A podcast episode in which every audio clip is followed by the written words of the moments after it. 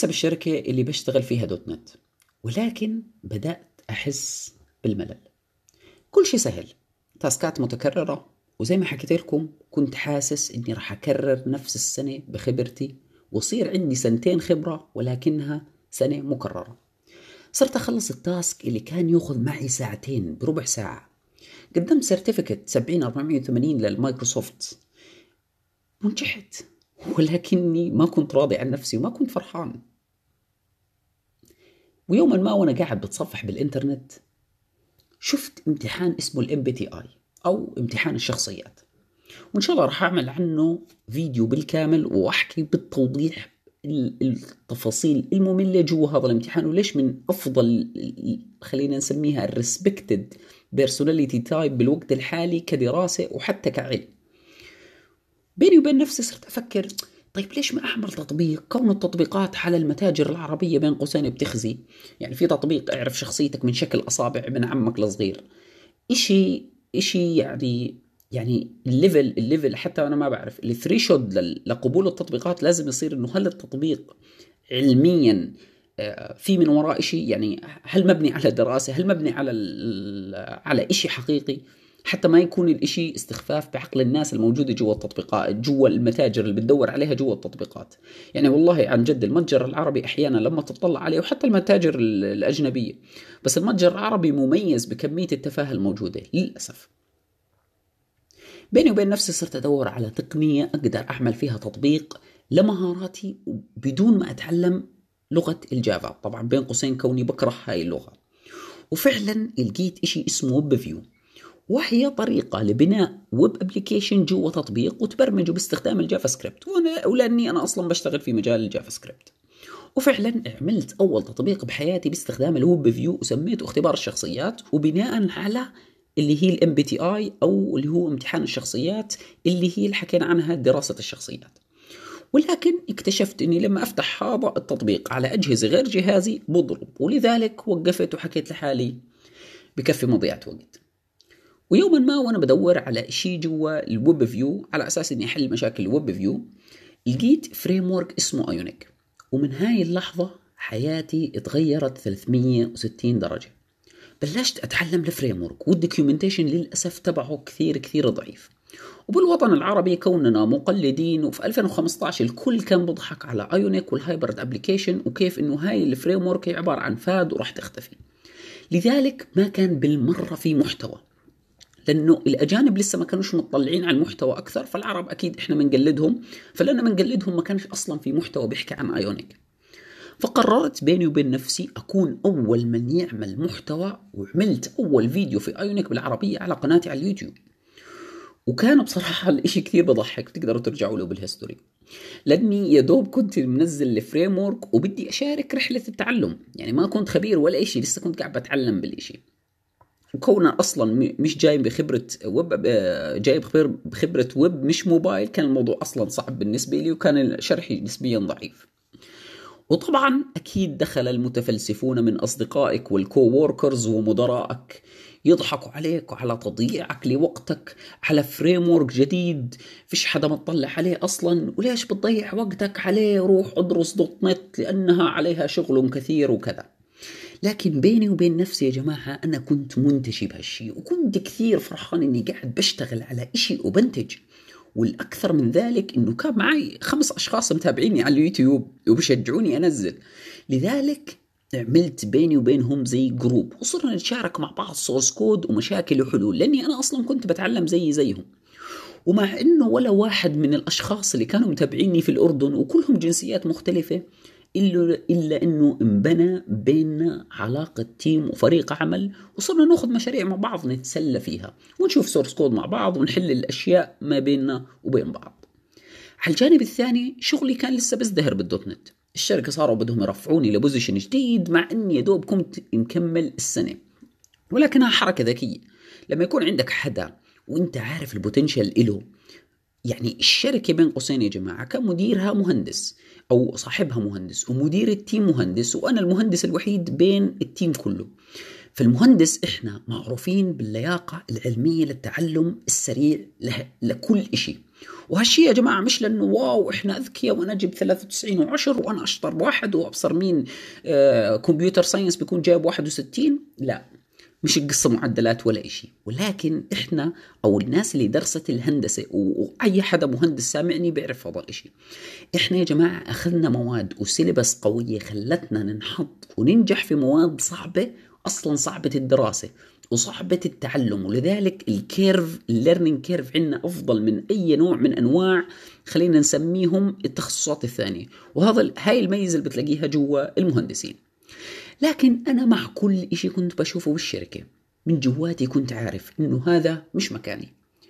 يا جماعة كثير بنحط بأماكن بحياتنا ومن جواتنا بنعرف إنه هذا مش مكاننا. يمكن اللي بيسمعني الآن بيشتغل بمطعم بعد الجامعة يمكن أصلا بيشتغل بمكان ثاني ليلم قصة جامعة. هذا الشخص عارف إنه مكانه مش هنا. مكانه مش مع هذول عمال المصنع أو مكانه هو المكان اللي قاعد بتعب عشانه. مكانه هو مش المكان اللي هسه هو فيه. مكانه هو الإشي اللي قاعد بتطلع عليه. وبين قوسين يا جماعة أنا ما بقلل من أي حدا بيشتغل في أي مكان. وإنما, وإنما بقول إنه إذا ما كان عندك رؤية واضحة لتحسين نفسك بحياتك فأنت بتستحق كل إشي بصير إلك. وطبعا الشغل مش عيب. ولكنه العيب إنه ما يكون عندك رؤية وطموح. العيب إنك تكون قصير نظر. ومش فلسفة يا جماعة. أنا قبل لا أصير مبرمج كنت أيام الجامعة بشتغل بمحل الخردة بين قوسين شو يعني محل خردة؟ يعني معي شاكوش لمدة ثمان ساعات بكسر مراوح وثلاجات عشان أطلع النحاس اللي فيهم. وأخذ آخر اليوم عشر ليرات. وهذا بالنسبة إلي من أفضل الأشياء اللي اشتغلتها بحياتي. ليش؟ لأنه أنا أصلا كنت بشتغل مع إنسان كويس وكنت أشتغل بدم وضمير. وبنفس الوقت كانت عندي رؤية أنه هذا مش مكاني. أنا عارف أنه أنا مش راح أضلني هنا للأبد. ليش؟ لأني يوما ما بدي أشتغل ومش بس بدي أستغل عضلاتي بدي أشتغل بعقلي كمان. وهذا الإشي اللي بحكي لك كل حدا قاعد بيشتغل. أنت اليوم قاعد بتشتغل بس روح كون لازم عندك رؤية. لازم يكون عندك رؤية وطموح وتشتغل لها لازم. أجت نهاية السنة وكان لازم أقرر أهم قرار بحياتي. هل راح اضل بالشغل ولا شو؟ آيونيك لسه بالنسبة إلي لعبة وبتسلى فيها بس أروح وما زلت ما بعرف اشي عن سوق العمل الأردني. دائما قبل أي قرار بدي أخذه بروح على مكان بدون لا إرسال ولا استقبال مدة ثمان ساعات. لأنه وقت العمل تبعنا هو ثمان ساعات وعشان أحس لأي درجة العمل مهم بيومي لازم أضيع الثمان ساعات أو لازم أقعد هاي الثمان ساعات كاملة. قلت بدي أروح أقعد وأخذ وجبة معي وهالمرة قررت أبعد وأنزل عن منطقتي أصلا بالكامل ونزلت على طريق الغور. تقريبا بين التسعة للستة وقعدت على هالجبال بين قوسين مع الريح والشوب. أحلى شيء إنه الناس اللي كانوا بيرعوا غنم مفكريني سراب فكان كل واحد بمر كان بيمشي هيك بسرعة برد بدون ما يرد السلام وبضل ماشي. ليش؟ لأنه فيش حدا بروح بيعمل غاد بيكنيك أو يعمل meditation فيش حدا أصلا بيروح غاد. ما بعرف ليش رحت غاد. كانت رحلة جيدة. عارفه مش عارف. كان معي خبز مشروح وفلافل ما بنسى. كانت أزكى وجبة بحياتي بصراحة. فعلا يا جماعة.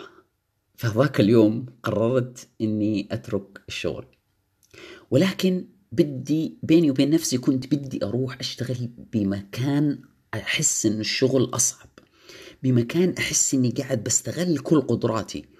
وفعلا سبحان الله التساهيل دكتوري بالجامعة تواصل معي وحكى لي إنه في شركة جديدة أو ناشئة صاحبها من زملائنا الكبار اللي هم الناس تخرجوا من قبلنا وبدوروا مبرمج يشتغل معهم على شغلتين. واحدة منهم أنا بعرفها بدهم واحد بيشتغل JavaScript و Python وأنا كنت كثير كويس موضوع ال JavaScript وكان ال Python بالنسبة لي شيء جديد. وطبعا لأني كنت قررت قراري بالترك حكيت له اربطني معه. وفعلا تركت الشغل وانتقلت لأفضل مكان بمعياري وأفضل لغة اشتغلت عليها بحياتي. إذا راح أنصحكم بأشياء يا جماعة من رحلتي بالسنة الثانية. واحد دايما لاقي طريق ثاني مع شغلك. دور على إشي بتحبه وأعمله. لازم تلاقي لك إشي بتتسلى فيه واعمله.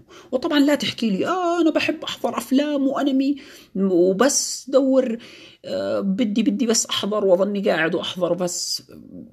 يعني ما بعرف كيف الناس اللي ممكن يحكي لي إنه زي هيك بس جد أصفن في الموضوع. هل هذا الإشي اللي أنت بدك إياه؟ هل أنت بس بدك تضلك قاعد تحضر أفلام وأنمي وتضلك قاعد؟ يا جماعة إحنا بعالم قاسي وأول شيء بدك تعرفه إنك بدك تدور على إشي يفيدك ويفيد جيبتك وتكون بتحبه لازم تفكر بهاي الطريقة. يعني حضرتك لو بتحب الأفلام روح اعمل لك قناة ما عندي مشكلة وبلش راجع أفلام part time بس تروح من الشغل. كل الموجودين هسه على اليوتيوب سواء ماهر موصلي أو حتى الناس اللي اللي عملت hit هسه على اليوتيوب من الناس اللي بيراجعوا أفلام. كلهم full timers كلهم لسه للآن بيشتغلوا شغل. كلهم أغلبهم يعني في ناس فتحت مؤسسات كذا بس أغلبهم بيشتغلوا بهذا المجال. لذلك إذا أنت عن جد حاب هذا الإشي امشي له. وطبعا في أكسل واحد في العالم راح يحكي لي إيه أنا ما عندي كاميرا. عادي يا أخي صور على تليفونك. أقول لك سجل صوت. هيني أنا بسجل صوت.